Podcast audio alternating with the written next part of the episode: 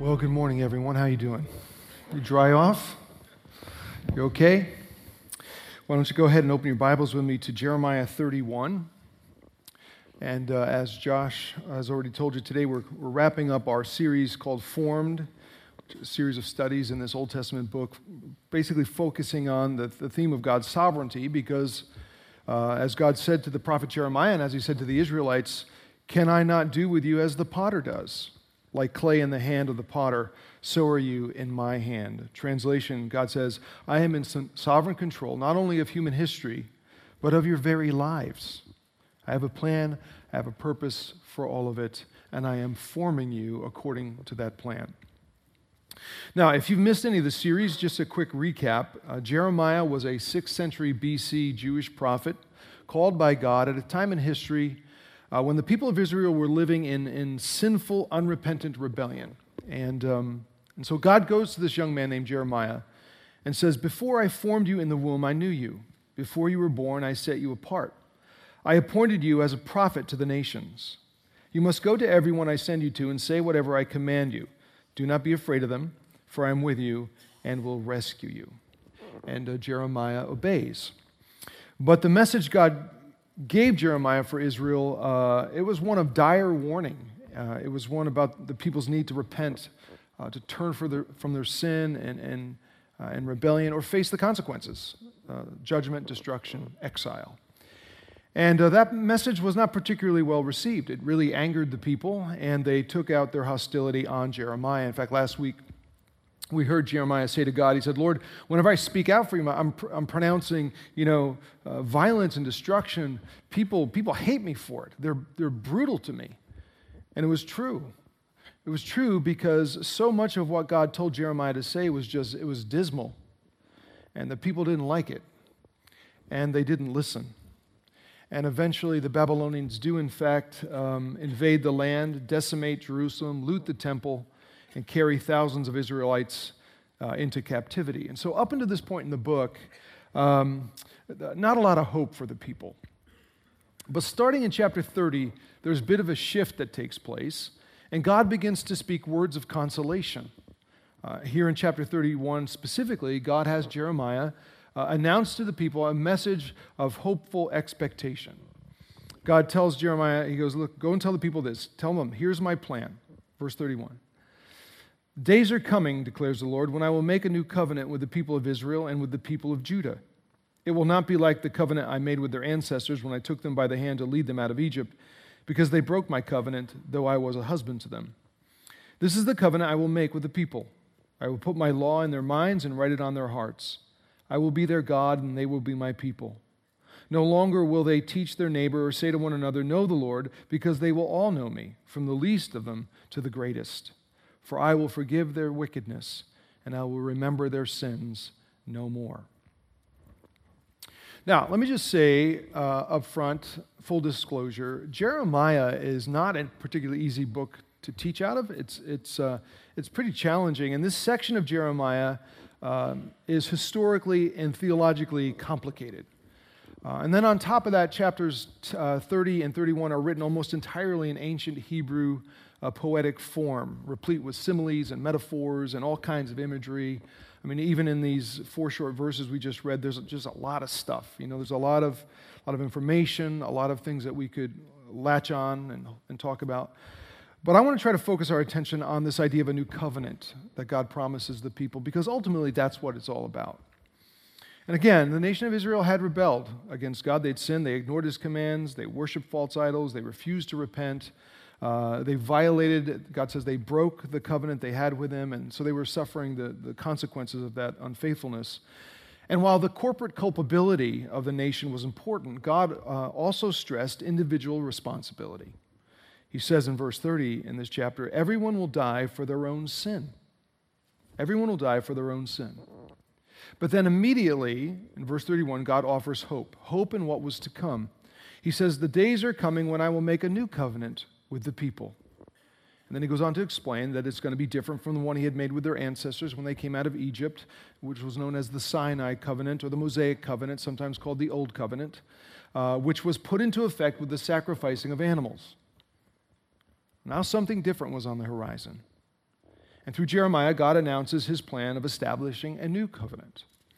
And what's fascinating, at least to me, is that if you look carefully at, um, at the message here, you find that God reveals a great deal about, about this new covenant. And, and there were certain aspects to it uh, that, that are pretty important. For example, uh, the new covenant would be about reconciliation. I don't know if you noticed this or not, but God begins the message by referring to the people, not my people, the people. Why does he do that? Because, he does it because sin created the serious division be, between God and the people. You know, there was some relational breakdown. Um, also, keep in mind that in Jeremiah's day, the nation of Israel itself was divided. The, the 12 tribes were split. Uh, three of them were living in the north in the region known as Israel. The rest were living in the south in the region known as Judah. And so when God says, I will make a new covenant with the people of Israel and with the people of Judah, the implication is um, that through whatever he planned to do, these groups would be reconciled to God and to one another, and, uh, and they would become one people. I.e., this new covenant would remove the animosity that existed and bring all who were at odds together. Uh, it would also be about spiritual regeneration. God says, This is the covenant I will make with the people. I will put my law in their minds and write it on their hearts.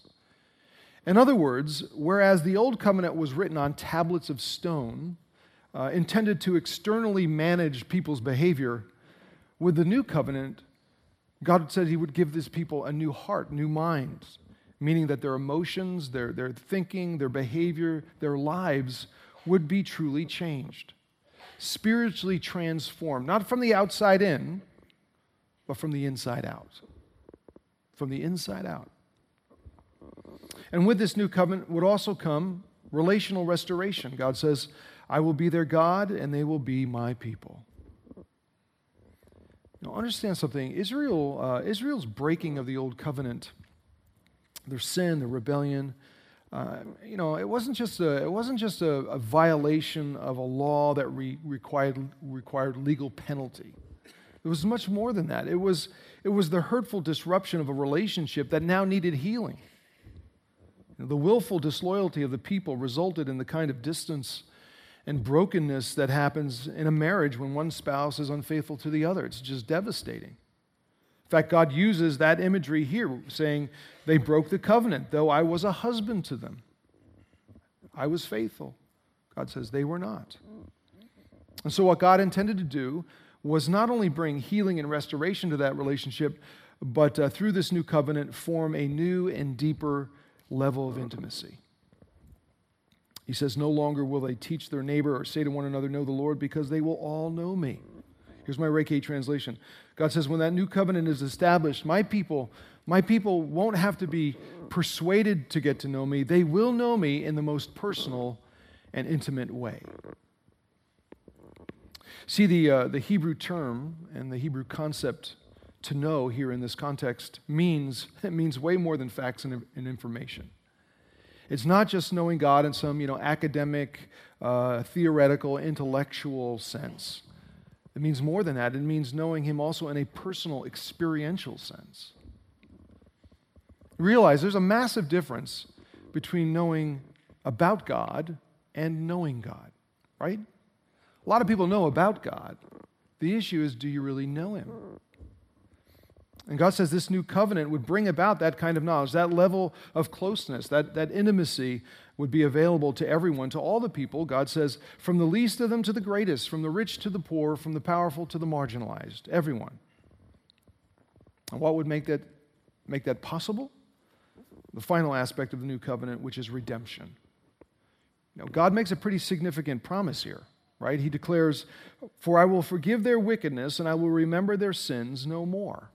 And this, this little word for at the beginning of the sentence reflects a Hebrew conjunction that grammatically links everything else to this declaration. Everything else, all the previous stated aspects of the new covenant, hinge on the fulfillment of this promise reconciliation, regeneration, restoration, intimacy will all be possible because of redemption, divine forgiveness. Now, what about the nature of this new covenant? Now let's think about that for a second. And you tell me, were the people of Israel asking for this? I mean, uh, were, they, were they praying and pleading and crying out to God for some kind of new deal? No. They may have been praying for God to destroy the Babylonians or uh, to rebuild Jerusalem or bring back the exiles or get Jeremiah to stop talking for a few minutes. But uh, they weren't no, they weren't petitioning the Lord for a new covenant. No one was asking for that, which tells me that what God planned to do was gracious in nature. I mean, this alone was his idea. It was his idea to offer sinful, rebellious men and women not only what they weren't asking for, but what they did not deserve. And the only thing that would motivate God to extend such grace was love. That love, the new, the new covenant that God would make with his people is all about it. It was all about his intense love for them. Listen, this isn't, this isn't reading anything into the text because remember the imagery God uses here. He refers to himself as a husband to Israel. In fact, this marriage metaphor uh, was used by God the very first time he had Jeremiah say anything to the people. The first thing he has Jeremiah said, all the way back in chapter 2, was to proclaim this. Jeremiah says, This is what the Lord says I remember the devotion of your youth, how as a bride you loved me. God says, As a bride you loved me, but then you left me. And you followed other lovers, pursued false gods, worshiped idols. Clearly, the point of this marriage metaphor, which, by the way, runs throughout the book, uh, stresses the fact that God's intense love for his people, for his bride, if you will, never lessened, even in the wake of her unfaithfulness. I mean, there's no mistaking it. The making of this new covenant reflected God's relentless and unwavering love. Therefore, the new covenant would also be merciful in nature. You guys know the difference between grace and mercy. We use those words a lot, right? And, and we tend to use them interchangeably, but they are, there is a nuanced difference to them. Uh, grace is giving you something you do not deserve, mercy is not giving you something you do deserve. You follow that? And here, God mercifully promises not the ongoing judgment that sinful rebellion deserved, but with this new covenant would come forgiveness. God's sovereign plan was to withhold from the people what they deserved and gift them with what they didn't. He says, A day is coming when I will forgive their wickedness and I will remember their sins no more. No more, which means what? It means the new covenant would be eternal in nature, forever secure, forever binding, never ending forgiveness. I mean, that sounds like a pretty good deal to me. So, how does this all come about? How does, how does this new covenant get established? And it seems, uh, it seems the text is pretty clear on not just how, but who establishes it. God alone does. God alone, right? Six times in four verses, God declares, I will. I will do it. He says, I will make, I will make, I will put, I will be, I will forgive, I will remember sin no more. Let's not miss the significance of that. God doesn't say to the people, You will do this, you will, you will, you will. God doesn't say, You and I together will make this happen. We will, we will, we will. No. God says, I alone will do it. I will do it all for you. Here's my Reiki summary. This new covenant God promised would be divinely established based on God's work alone, not on any effort, work, or moral performance of sinfully broken human beings. Now, that said, how was this deal sealed? How does God fulfill, finalize, and guarantee the new covenant? And the answer is He does it in and through Jesus. Through Jesus. You know, this passage in Jeremiah is the longest sequence of Old Testament verses cited in its entirety in the New Testament. All of it's in there, and it's quoted for a good reason. in the New Testament book of Hebrews, which interestingly enough opens by saying, In the past, God spoke to people through the prophets and in many times in many ways, but in these last days, He has spoken to us by His Son. And the phrase there, these last days, is very similar to what God says in Jeremiah the days are coming. And the author of Hebrews says, Those days have arrived. And then the author goes on to write about Jesus and about God's promise of the new covenant and gets to chapter 8 of the book and, and, and finally comes to the conclusion and says, This is the deal. Jesus is the mediator of the new covenant, meaning Jesus fulfills it, he finalizes it, he guarantees it. How? Well, just as the old covenant was put into effect through blood sacrifice, so would the new covenant be put into effect through the once and for all sacrifice of Jesus. God said, I will do it. He said, I will do it. And he did. Deity came in the flesh to do the redemptive work we could never do, to bear the penalty for our wickedness so we can, we can be forgiven and our sins remembered no more.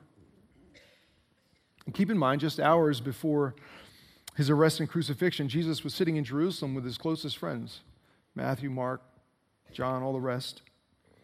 And they were celebrating Passover and they were sharing the Passover meal, the Passover Seder, it's called, which is all about remembering God's covenant with his people, the old covenant, how they were saved out of Egypt through the blood sacrifice of an unblemished lamb whose blood was sprinkled on the doorposts of their homes.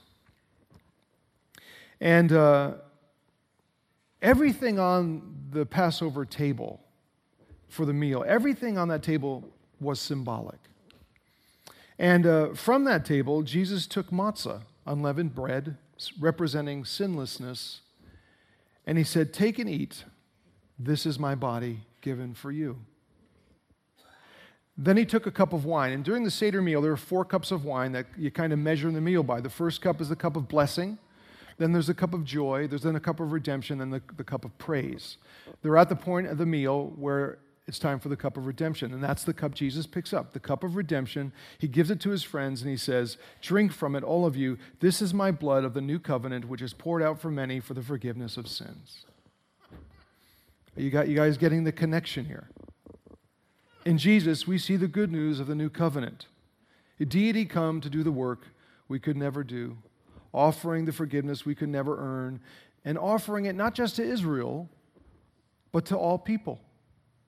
For God so loved the world that he sent his one and only Son. Now, I realize, I realize that's a lot of historical, theological, grammatical stuff to think about. So if you're, if you're struggling to grasp the big idea here, um, think of it this way. This might help. Uh, Dorothy Sayers was a very well known British author in the early 20th century. She was one of the first women ever to go to Oxford University. And she became best known for writing a, a series of mystery novels uh, about a guy named Lord Peter Wimsey. She wrote 12 books. And Wimsey was a, an aristocrat who was particularly adept at solving murder mysteries. And he lived his life single, alone, and often ill. Well, in book five of the series, which is this one, a new character gets uh, introduced to the story. It's a woman named Harriet Vane and she was one of the first women ever to attend Oxford University.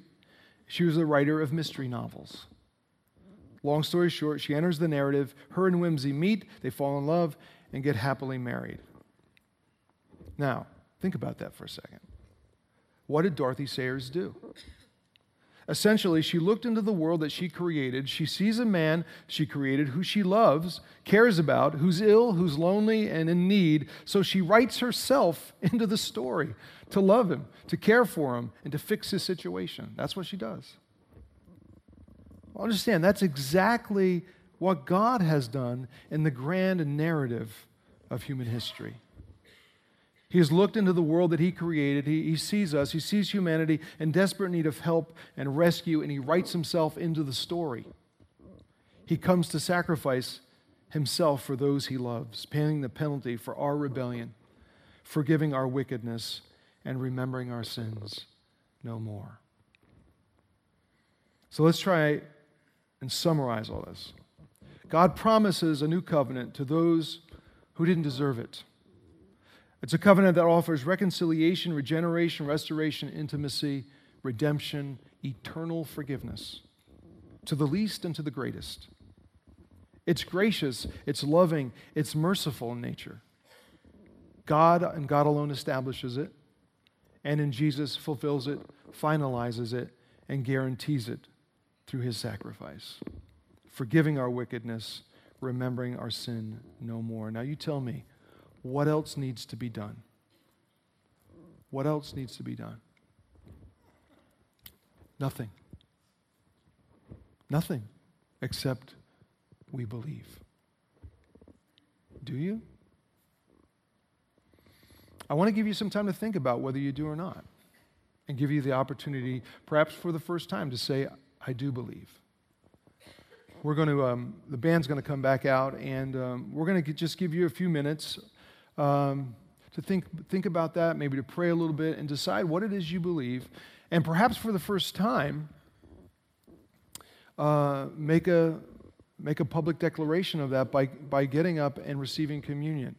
Uh, we have communion stations in the corners of the, the room. You can go up, receive the bread and, and, and, the, uh, and, and the cup, dip it in the cup, and receive the communion. The symbols of the new covenant the body of Christ, the blood of Christ shed for you. And maybe this is the first time, you know, for you that it has meaning finally. That's awesome. Or maybe you're not quite sure yet. You're still struggling to understand. No, pressure. You don't, you don't have to, you don't have to come up. No, ju- no judgment. But uh, if you know Jesus as Savior, then come and receive uh, communion. And if this is your first time understanding it and wanting, wanting to say, I believe, then you come as well. Okay? If you can't get to a table, just raise your hand. Someone around you will help you. They'll bring, they'll bring it to you. Okay? Let me pray for us. Our Father, there is good news in this new covenant. Uh, the news that uh, we, we, ha- we have no role to play in it except to believe. You promised to do it all. And in Jesus, you have fulfilled that promise. The new covenant brings us reconciliation with you. It brings us restoration. It brings us, it brings us intimacy. It brings us redemption and forgiveness that is eternal. Eternal and we're grateful for it. And I'm reminded of how Jesus promised his followers that when they would believe, your hands would wrap around them, and no one and nothing could ever snatch you, snatch us from your hand. May we, uh, may we contemplate that reality this morning, and as we receive the symbols of this new covenant, may we say thank you with all of our hearts and minds and strength. We offer you this time and we give you thanks. In Jesus' name, amen.